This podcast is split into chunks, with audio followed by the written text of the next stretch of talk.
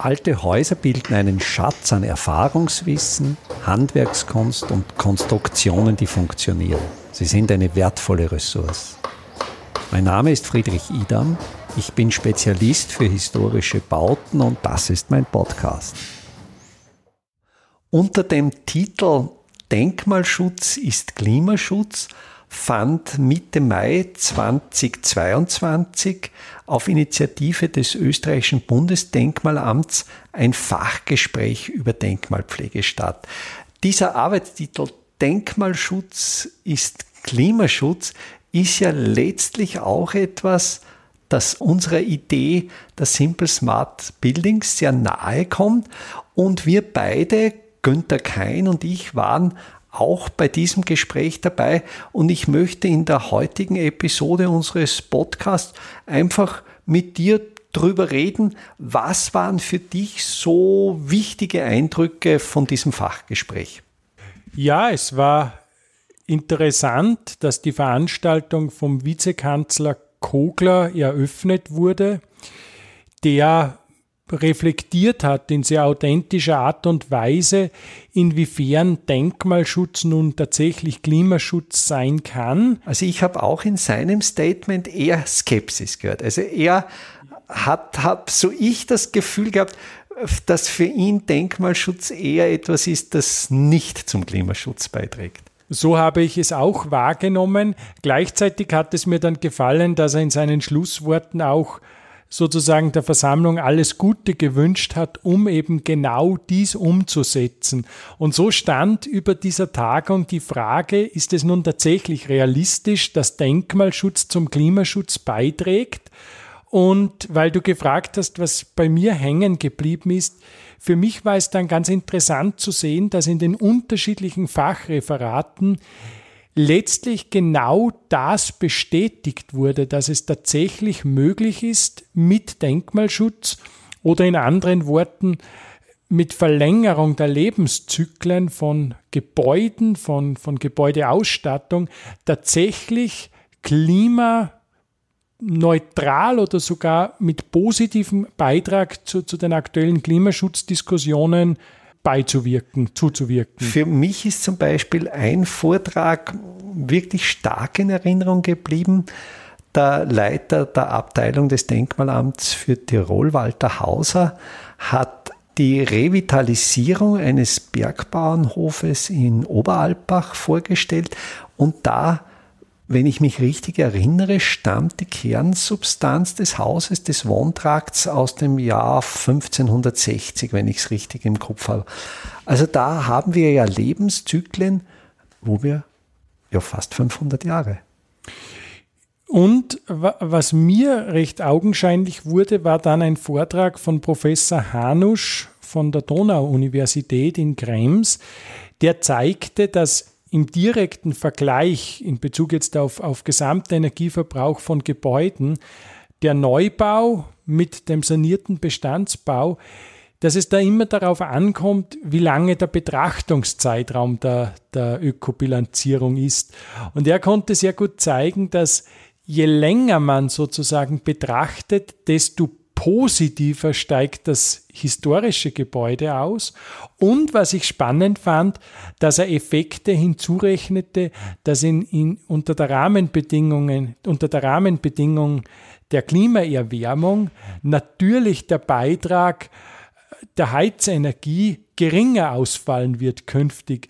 Ein Effekt, der meines Wissens bis dato kaum beachtet wird. Und er hat ja ein, wenn ich mich richtig erinnere, ein Szenario, ein eher mildes Szenario verwendet, wo von einer globalen Erwärmung, ich glaube 1,5 Grad, wenn ich es richtig denke, ja. Ja, und das auf die nächsten 50 Jahre hochgerechnet und da konnte er eigentlich sehr gut belegen, dass selbst bei dieser hoffentlich tatsächlich eintretenden mäßigen Erwärmung logischerweise der Bedarf an Heizenergie zurückgehen wird, der Bedarf an Kühlenergie für die Gebäude steigen wird, dass aber die Substanz der historischen Bauten mit großer Mauerwerksmasse der Kühlanforderung besser gerecht wird als die jetzt gängigen äh, Leichtbaumethoden. Und in diesem Kontext war dann für mich eindrücklich, dass die tatsächliche Bewertungspraxis, die bauphysikalische Bewertungspraxis,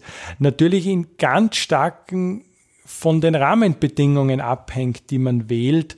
Und da sind natürlich alle möglichen Berechnungstools, die wir heute standardmäßig verwenden, durchaus kritisch zu hinterfragen, ob sozusagen die, die Rahmenbedingungen, die Randbedingungen der Berechnung überhaupt realistisch gewählt sind. Mich hat auch der Versuchsaufbau sehr interessiert, denn er hatte die Möglichkeit, zwei baugleiche Häuser, die gespiegelt in einem Kreuzungsbereich von Krems an der Donau stehen.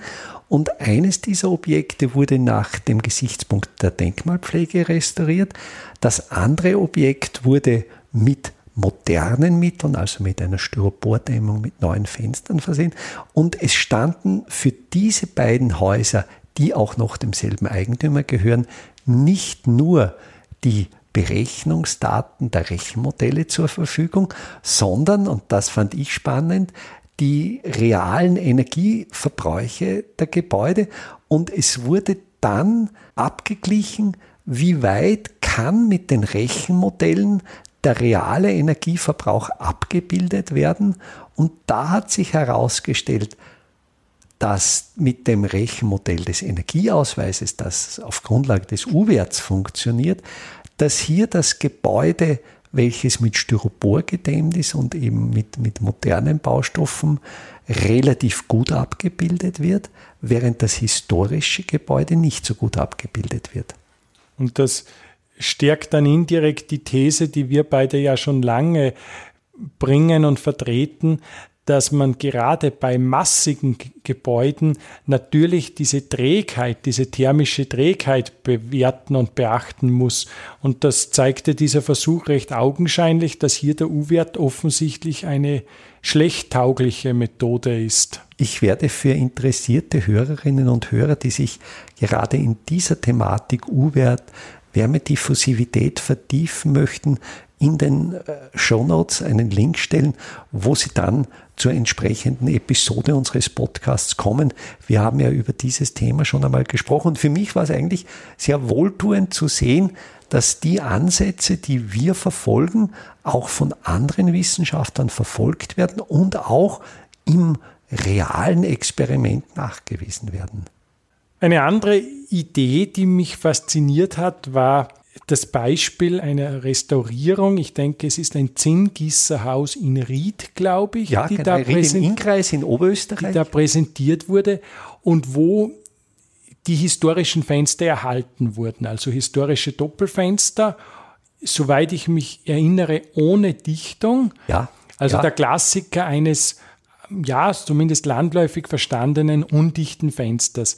Und hier wurde jetzt im Sanierungskonzept, es ist ein sehr großes Gebäude mit mehreren Funktionsbereichen und, und, und Parteien, folgender Ansatz verfolgt, dass man im Gebäude einen leichten Unterdruck, weil dies nun den Effekt bewirkt, dass sozusagen Luft zuströmt, die auch einem notwendigen Luft, einer notwendigen Luftwechselrate dienlich ist und man somit das undichte Fenster letztlich ja dessen Bedeutung zurücknimmt. Ich glaube, es gab sogar dann im, im Firstbereich eine Zuluftöffnung, ja, wo ja. sozusagen definiert die Stelle gegeben ist, wo die Luft zuströmt und plötzlich ist das undichte Fenster wenig relevant geworden. Das habe ich auch sehr, sehr spannend gefunden, wie man einem Problem begegnen kann. Man hat das Problem, warme Luft strömt in der Wintersituation durch ein undichtes Fenster nach außen. Man kann die Strategie verfolgen, nun diese Fugen abzudichten mit großem Aufwand oder wie es bei unseren Passivhausfenstern ist. Ich denke, da sind drei Dichtungsebenen und man riegelt letztlich damit den Luftwechsel ab, aber das ist jetzt nicht das Thema. Oder man kann schlicht und einfach durch Veränderung der Druckverhältnisse, indem man den Innendruck des Gebäudes nur ganz minimal absenkt, kann man eben denselben Effekt erreichen, dass die warme Luft nicht mehr nach außen strömt. Und ich habe mir dann noch Gedanken gemacht äh, zur Herstellung dieses Unterdrucks. In diesem Beispiel wurde der Unterdruck hergestellt durch die Küchenabsaugung. Aber es gibt ja eine sehr, sehr traditionelle Methode, das ist das, wenn die Räume mit Einzelhöfen geheizt werden. Wenn eben der Ofen im Raum angefeuert wird, brennt, über den Rauchfang äh, der Rauch entweicht und das Feuer die Luft ansaugt, so bewirkt er dieses historische Heizsystem ebenfalls einen Unterdruck, wo auch dieser Effekt eintritt. Wenn wir aber genau wie es eben zur Mitte des 20. Jahrhunderts dann passiert ist, diese Einzelöfen durch Zentralheizungen mit Konvektionsheizkörpern ersetzen, passiert genau das Gegenteil. Durch das Aufheizen der Luft mit Konvektionsheizkörpern steigt der Luftdruck im Gebäude und dann strömt bei diesen undichten Fenstern auf einmal die warme Luft sehr stark nach außen und dann wird dieses System obsolet, indem ein Systemwechsel stattgefunden hat. Das System Fenster-Ofen hat funktioniert, das System altes Fenster-Heizkörper funktioniert nicht. Und wir haben ja in einer Episode auch mal über Lüftungsstrategien reflektiert. Das kann man vielleicht auch verlinken, wo wir auch diskutiert haben, dass die Frage, wann, wo Luft zu oder abströmt, grundsätzlich ein komplexes Thema ist, das vor allem teilweise auch instationär ist, je nach Druckverhältnissen. Und das ist sicher auch eine Analyse wert, dass man die Drucksituation im Gebäude beforscht und wie du sagst, dann ganz gezielt steuert, um eben gewünschte Effekte zu erzielen. Es gab dann ein ähnliches Beispiel äh, vom Kollegen Jochen Käferhaus, der eine Lüftungssituation in der alten österreichischen Länderbank, eine Planung des Jugendstilarchitekten Otto Wagner, wo es ja auch ganz ähnliche Probleme mit der Lüftung gab, auch wieder das Thema sommerliche Überhitzung, ein Glasdach, wo eigentlich auch mit dem Lüftungskonzept das Problem eigentlich relativ unaufgeregt gelöst ja. wurde. Und da scheint es eben auch, dass wir gerade beim rezenten Bauen auf diese altbekannten Me Mechanismen relativ wenig Rücksicht nehmen, wo nämlich gerade dieser, dieses Lüftungsmanagement kaum professionell behandelt wird. Und wenn, dann immer unter Anwendung von Ventilatoren, großen Strömungsquerschnitten und so weiter, während vielleicht das kluge Ausnützen von Undichtigkeiten im Gebäude sowohl bauphysikalisch wie auch gesundheitliche Vorteile bringt. Und energetisch. Und energetische. Ein Beitrag, der mir auch sehr gut gefallen hat, war von unserer Kollegin Astrid Huber. Da war auch der Titel für mich Care and Repair eigentlich ein, ein sehr, sehr schönes Konzept, wie man einerseits sorgsam mit unserem baukulturellen Erbe umgeht und andererseits die Potenziale nutzt und hier auch entsprechend Energie sparen kann. In diesem Kontext war für mich auch Ihr Hinweis wichtig, dass dieses Care and Repair dann gut funktioniert, wenn Wartung, das Reparieren, nicht Expertenwissen, Expertenkönnen voraussetzt, sondern möglichst breitenwirksam in, in der Bevölkerung vorhanden ist. Sozusagen mehr oder weniger die Besitzer, Besitzerinnen selber ihre Objekte warten können. Und ich denke, das ist eine sehr schöne, funktionierende Idee, wo mich jetzt interessieren würde, wie du das auch siehst, denn im Moment verlieren wir ja dieses Wissen gerade. Und es wird die Herausforderung der Zukunft sein, dieses Wissen wieder breit zu streuen und vor allem bei den Nutzer und Nutzerinnen, Eigentümerinnen auch die Bereitschaft zu wecken, ihre Objekte auf diese aufzupassen und diese zu reparieren. Ich denke auch, dass dieses Care and Repair Prinzip auch Freude bereiten kann. Ich glaube, wenn man es dann wirklich versteht, wenn man es kann, wenn man zum Beispiel alle fünf Jahre das Fenster, das Holzfenster, das mit einem Leinölanstrich versehen ist, einfach pflegt, indem man schlicht und einfach einen kleinen Stopflappen äh, mit Leinöl tränkt und dann nach der Reinigung einfach wieder das Leinöl aufträgt und damit den Anstrich wieder über Jahre aktiviert, wenn man dann einfach merkt, man kann mit so kleinen Maßnahmen, die eigentlich so wenig Arbeit erfordern, die Lebensdauer verlängern.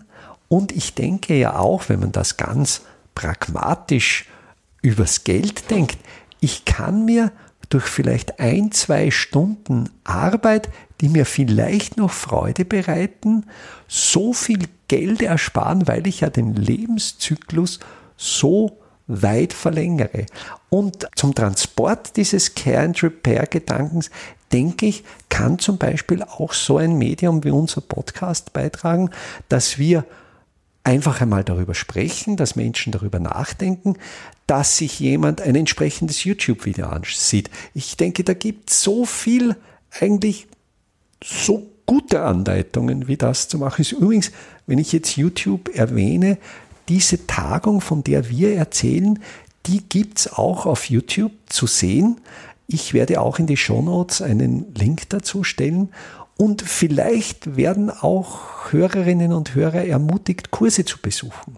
Auch solche Dinge gemeinsam zu erlernen, einfach zu sehen, ja, wenn ich mich um eine Zukunft kümmere, in der die Produkte mit weniger Ressourcenverbrauch hergestellt werden, wo ich eigentlich mit klugen und gezielten Maßnahmen den Lebenszyklus wirklich verlängern kann und mir das Ganze noch Freude bereitet beim Tun, dann denke ich, ist eigentlich sehr viel gewonnen. Ein anderer Input hat mir sehr gut gefallen. Es ging um, um die Umwidmung und, und letztlich äh, den Umbau des alten Dorotheums in Wien. Das ist ein, ein Eisenbetonbau aus den 1930er Jahren. Wo Sublevels eingezogen sind, eine relativ ja, komplexe Konstruktion und wo der planende Architekt, ich habe mir leider den Namen nicht ich, gemerkt, ich auch nicht. Auf jeden Fall das Problem hatte, dass er für diese Trägerkonstruktion. Es ist im Prinzip eine Stahlbeton-Rippendecke. Also vielleicht noch einmal so zur Verdeutlichung. Das ist ein relativ hohes Gebäude mit großen Fenstern, das ursprünglich als Lager diente und die Geschossdecken gehen nicht bis zu den Fassaden, sondern die Geschosse stehen letztlich wie übereinander gestapelte Tische im Gebäude. Und da ging es jetzt darum, diese Statik freigegeben zu bekommen. Und er hatte das Problem, dass, dass ihm kein Statiker sozusagen den Nachweis liefern konnte, wo dann der pragmatische Ansatz gewählt wurde, dass jedes Feld, so bezeichnet man die Gliederung eines statischen Systems, probebelastet wurde mit der gegebenen Belastung der neuen Nutzung und dass dann die Durchbiegung über Präzisionsmessungen bestimmt ja, wurde. Ja. Und es gibt ja jetzt den simplen naturwissenschaftlichen Zusammenhang, dass die Proportionalitätskonstante für die Durchbiegung der E-Modul, also die, die Steifigkeit des Materials ist. Und somit kann man über die Durchbiegung bei gegebener Belastung auf die Festigkeit rückschließen. Und so konnte er für so seinen Ausführungen folgend eigentlich für das gesamte Gebäude die Statik nachweisen. Und das hat mich zum einen hier in der Anwendung fasziniert, zeigt aber auch, und da mache ich den Hörer und Hörerinnen Mut, dass man sich mit simplen naturwissenschaftlichen Zusammenhängen beschäftigt und diese dann durchaus ganz pragmatisch auf reale Problemstellungen anwendet. Ja, also das war für mich auch ein Augenöffner. Ein Augenöffner war für mich auch dieser Themenkreis moderne alternative Energiegewinnung. Da ist ja jetzt ein ganz großes Thema die Photovoltaikanlagen auf den Dächern. Und da waren für mich zwei Zahlen sehr interessant. Die eine Zahl war die, würde man auf allen denkmalgeschützten Bauernhöfen Südtirols, und das sind nicht wenige, würde man auf allen diesen Dächern Photovoltaikanlagen montieren und über deren ästhetische Wirkung auf den historischen Gebäuden lässt sich trefflich streiten. Man könnte dieselbe Anzahl, dieselbe Fläche an Photovoltaikpanelen unterbringen, würde man alle neuen Gebäude des Gewerbeparks Bozen Süd damit bestücken. Nur geht es nicht. Und das war für mich das Erschütternde, weil die Dachkonstruktionen dieser durchaus fragwürdig bodenfressenden Gebäude so knapp berechnet ist, dass sich die Zusatzlast einer Photovoltaikanlage statisch nicht mehr ausgeht. Wobei mich ich dann im darüber nachsinnen, es hat mich genauso fasziniert und erschüttert wie dich, habe ich mich dann trotzdem gefragt, es gibt eine Schneelastannahme. Und jetzt ist die Frage, kann man eventuell Photovoltaik und Schneelast, muss man das unbedingt addieren in, in der statischen Annahme? Oder gibt es auch Konzepte, dass man sagt, es ist ja bekannt, dass auf Photovoltaikpanelen Schnee relativ schnell schmilzt, dass man hier vielleicht auch noch Optimierungen sucht. Und mir ist jetzt gerade die Idee eingeschossen, ob man nicht die Methode des Dorotheumsgebäude in, in Wien 15 auf, auf diese Supermärkte übertragen könnte, dass man schlicht und einfach eine Probebelastung mit einer Photovoltaikanlage durchführt, sich die Durchbiegung mit einer Präzisionsmessung anschaut und dann sagt, es ginge sich trotzdem noch aus. Wäre interessant, wo man die Gewichte herbekommt, um Bozen Süd diesen Gewerbepark Probe zu belasten, weil der ist ganz schön groß. Aber zumindest exemplarisch schon ja. mal bei einer Halle und dann schauen, ist es wirklich so oder, oder gibt es da auch noch einer der letzten Vorträge dieses Fachgesprächs Denkmalschutz ist Klimaschutz. Den hielt die Frau Dr. Haslinger vom AI Mhm. Und da ging es um Niedertemperatur, Wärme-Kältenetze. Und das hat mich sehr fasziniert. Letztlich die Idee, man macht Bohrungen etwa 150 Meter in die Tiefe, sondiert geologisch sehr genau, wie schaut der Untergrund aus und hat dann ein Sommerszenario und ein Winterszenario wo man eben im Sommer Wärme einspeichert und Kälte entnimmt und im Winter Wärme entnimmt und Kälte einspeichert. Und dass man eben von, und das war, glaube ich, diese, diese Idee, wenn du, wenn du dich erinnern kannst, diese Prosumer-Idee, mhm. dass man sagt, wir müssen von dem Denken weggehen, ich bin nur noch Konsument und beziehe Energie für mein Haus, sondern ich bin Teil eines Netzes. Ich bin Produzent, aber auch Konsument. Ich bin Prosumer und wenn ich Überschüsse habe, sei es Wärme oder Kälte, speise ich ins Netz ein. Wenn ich etwas brauche, nehme ich heraus. Wenn ich durchmische, wenn ein, ein Industriebetrieb in dem Netz ist, wenn das durchmischt ist, kann, und sie hat ein sehr schönes Beispiel gezeigt in, von Baden bei Wien, wo eigentlich unglaubliche Energiesparpotenziale bestehen. Ja, und letztlich ist es, ist es einfach wieder das Thema, dass ich eine thermische Senke brauche. Und das kann jetzt im, im simplen Fall die große Masse eines Gebäudes sein. Wenn es natürlich um große Energiemengen und längere Betrachtungszyklen geht, ist das Erdreich diese ideale thermische Senke wo es einfach, wie du sagst, möglich wird, die Überschüsse und den Bedarf gegenseitig abzugleichen. Und ich denke, das ist auch ein Grundproblem der aktuellen, ja, ich sage fast Energiekrise, dass wir sozusagen diese Belastungsspitzen des Netzes ganz schlecht puffern. Und gerade da steckt ja das Potenzial drinnen, zu puffern, die Spitzen wegzunehmen, sodass wir mit eigentlich viel geringeren Kapazitäten letztlich auch das zustande bringen, was wir brauchen. Und gleichzeitig aber auch, das kam, ich glaube, in einem Vortrag einer, einer Rechtsexpertin zum Ausdruck, dass all diese proaktiven Ansätze, unseren Energiehaushalt zu optimieren, trotzdem bedingen, dass wir auch den Energiebedarf reduzieren. Und das war für mich so schön in dem Beispiel, das ich schon einmal angeführt habe, dieser Bergbauernhof in Oberalpach, wo es auch durch eine Tiefenbohrung, und ich glaube, bei diesen Tiefenbohrungen ist es mir ganz wichtig dazu zu sagen, man kann aus einer Tiefenbohrung nicht nur entnehmen. Wie man einen Akku auch immer wieder laden muss, ist es auch notwendig, eine Tiefenbohrung während des Sommers zu laden, also thermische Überschüsse dann nach unten zu schicken, sonst ist die nach zehn Jahren zu Ende und dann kommt nur noch vielleicht Wasser nahe dem Gefrierpunkt heraus. Aber wenn diese Tiefenbohrung im Sommer mit solaren Überschüssen immer wieder aufgeladen wird, kommt man da durchaus im Winter auf Entnahmetemperaturen von 15, 17 Grad Celsius. Und da wurden in dem System Niedertemperaturheizkörper angebracht, wo genau dieses niedrig temperierte Wasser durchgeschickt wird, ohne Wärmepumpe und dadurch trotzdem, weil es ja permanent beschickt wird in dem Gebäude, einmal eine Grundtemperatur auch im Winter von zumindest einmal 15 Grad Celsius herrscht.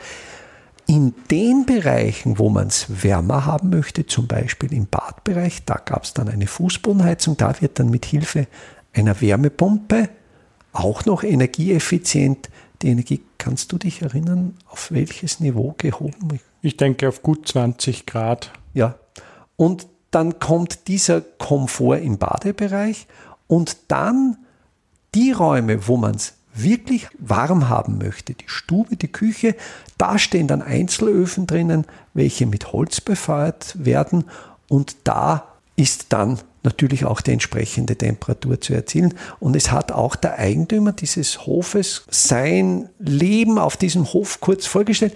Und ich glaube, die Energiekosten eines wirklich großen Bauernhofes auf 1002 äh, ja, ich weiß nicht mehr, gut 1000 Meter Seehöhe sind dann, wenn ich es richtig im Kopf habe, jährlich 1500 ja, Euro. Ja, ich denke, so, so hat das erwähnt. Und ich, wie du sagtest, ich möchte es nur noch hervorstreichen, dass es auch denkbar ist, und so wurde das bei diesem Bauernhof gelöst, dass es eben moderat oder moderater temperierte Bereiche in einer Wohnung gibt und dass man durch entsprechende Nutzungsanalyse auch draufkommt, dass es eigentlich wenige Bereiche sind, Badezimmer, vielleicht die Stube, wo es dann wirklich wohlig warm sein soll. Und manche andere Bereiche, wie etwa das Schlafzimmer, wenn man sich warm zudeckt, es möglicherweise dem menschlichen Organismus zuträglicher ist, bei kühleren Temperaturen zu schlafen. Wie bist du aus dieser Veranstaltung hinausgegangen? Grundsätzlich sehr positiv gestimmt, weil ich über diese Tagung vielen Ansätzen begegnet bin, sei es jetzt die Nutzung von Geothermie, sei es die Idee, dass man moderat temperierte Bereiche in Gebäuden hat, sei es auch die Idee, dass man über, über gezielt eingesetzten Unterdruck plötzlich undichte Fenster ad absurdum führt. Solche Dinge, da bin ich wirklich optimistisch geworden, dass wir auch mit Denkmalschutz oder weitergefasst einfach mit der klugen Nutzung historischer Substanz tatsächlich zum Klimaschutz sehr, sehr maßgeblich beitragen können.